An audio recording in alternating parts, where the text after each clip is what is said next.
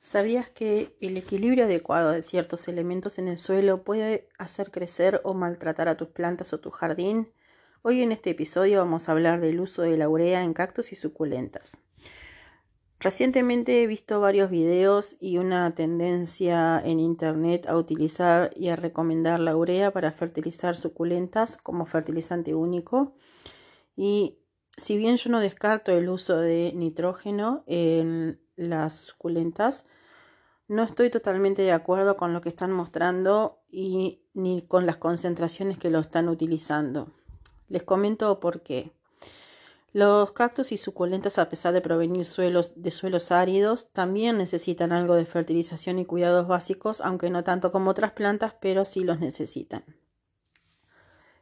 Antes de aplicar los fertilizantes y las concentraciones de fertilizantes, tenemos que tener en cuenta la variedad y las necesidades específicas de esa planta y la edad de la planta, ya que no vamos a utilizar la misma concentración en una planta que tiene pocos meses de vida que en una que ya está mucho más grande y establecida. Y tampoco vamos a utilizar la misma concentración de fertilizante en las plantas que reciben mucho menos luz que una planta que está en condiciones de luz ideales. Y los fertilizantes los vamos a aplicar siempre en la época de crecimiento activo, que es el mejor momento para aplicarlos. Y cada especie va a tener una época de crecimiento activo diferente, porque algunas pueden ser durante el verano y reposar en el invierno y otras pueden estar reposando en verano y estar activas durante el invierno. Así que bueno, eso tenemos que conocer qué especies de suculentas o de cactus tenemos para ver cuál es su época de crecimiento activo y sus necesidades específicas. Dado que son plantas, perdón, eh, que naturalmente crecen muy lento en general, es muy fácil sobrefertilizarlas y perderlas porque se, se, producen quemaduras en las plantas que terminan dañando la salud de la planta y en algunos casos es mortal. Y eh, nosotros no queremos que pase esto, por lo tanto tenemos que tener en cuenta algunos otros aspectos más allá de la aplicación directa de urea en la planta. Si bien todos los videos que hay online y la información que podemos encontrar online está hecha de buena fe y de gente que simplemente quiere compartir sus conocimientos y sus consejos, también tenemos que tener en cuenta que las condiciones de cultivo o los productos comerciales que encontramos acá pueden ser un poco diferentes a los que se muestran y por lo tanto los resultados pueden ser algo diferentes a los que esperamos obtener.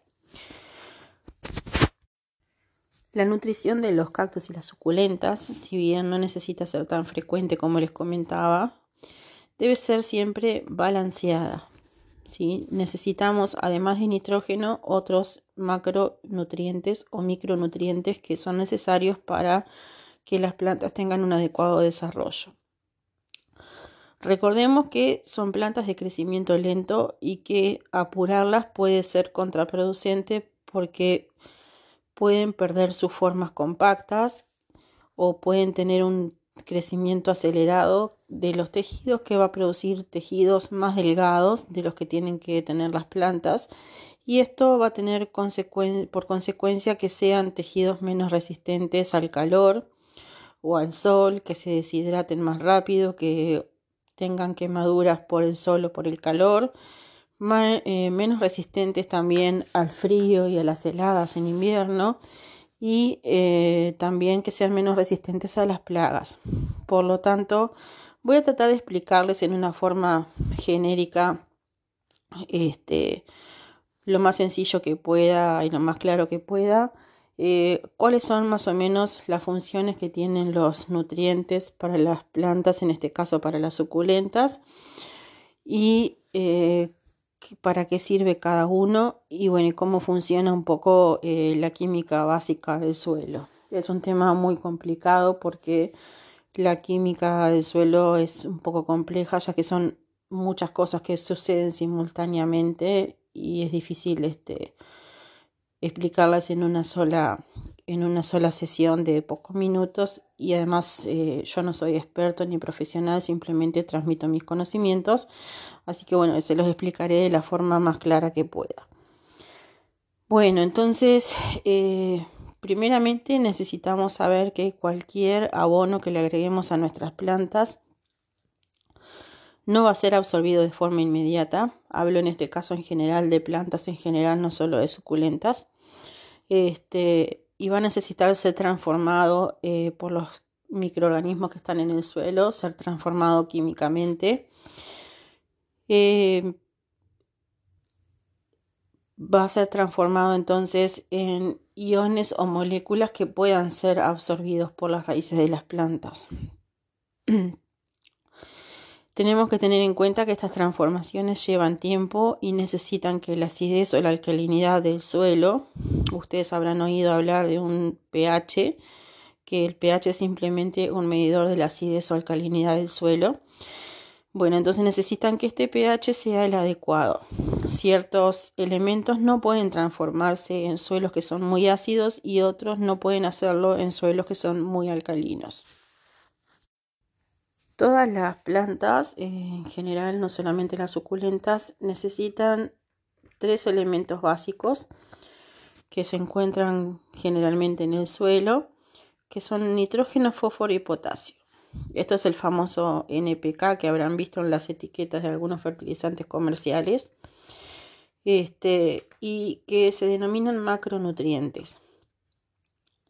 Son los básicos para la mayoría de las funciones que realizan todas las plantas. Adicionalmente necesitan también otros elementos que se denominan micronutrientes que si bien se necesitan en cantidades menores, no quiere decir que no sean importantes para el desarrollo y crecimiento de las plantas. Por ejemplo, eh, habrán oído hablar que las plantas, algunas que necesitan hierro, cobre, manganeso, zinc, molvideno, etc. Pero vamos a ver de los macronutrientes más o menos para qué sirve cada uno para que tengan una idea de por qué no recomiendo solo la urea.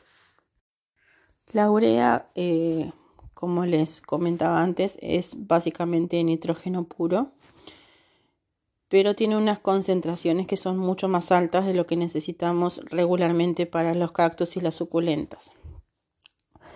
El nitrógeno, eh, por ejemplo, tiene una función principal que es la del desarrollo vegetativo, es decir, desarrollo de tallos y hojas y las plantas también necesitan nitrógeno para producir clorofila. Sin la cantidad necesaria de nitrógeno, perdón, las plantas eh, sufren de clorosis o amarilleo. La clorosis es un término que se utiliza para definir eh, problemas de amarilleo o problemas, este, si perdón, bien digo, de amarilleo por deficiencias nutricionales. Entonces la clorosis puede ser en este caso de nitrógeno, pero también hay otros tipos de clorosis como clorosis por hierro, por potasio, por magnesio, etc. El nitrógeno que encontramos comercialmente viene en algunas formas básicas que son sulfatos de amonio u otro tipo de sales de amonio, nitratos, por ejemplo, y como les decía, urea. No todos pueden aplicarse para cualquier planta, ya que, por ejemplo, los primeros que les comenté, los amonios y los nitratos, suelen ser absorbidos por las plantas eh, mucho más rápido eh, que con la urea. La urea, para ser absorbida por las plantas, necesita convertirse en amonio y esto lo hace a través de unas enzimas que producen las bacterias que están en el suelo. El tema es que las bacterias del suelo que producen estas enzimas se encuentran generalmente en los suelos húmedos, no en los suelos minerales y áridos como es el caso de los cactus y las suculentas. Bueno, luego tenemos entonces el potasio, que es un macronutriente que participa en el proceso de crecimiento de las células, de las raíces y desarrollo y crecimiento de las flores. Ayuda a las plantas a absorber agua y en algunos casos mejora la resistencia también de las plantas a la sequía.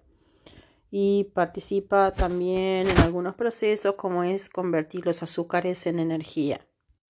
Luego tenemos el fósforo, que también es un elemento esencial y participa en algunas funciones vitales para la planta como ser fotosíntesis, transferencia de azúcares, transporte de diversos nutrientes dentro de la planta y la transferencia de ciertas características genéticas cuando las plantas se reproducen también eh, el fósforo participa en la floración y en la transformación de ciertos nutrientes para generar y desarrollar células, así como en el desarrollo y resistencia de las raíces.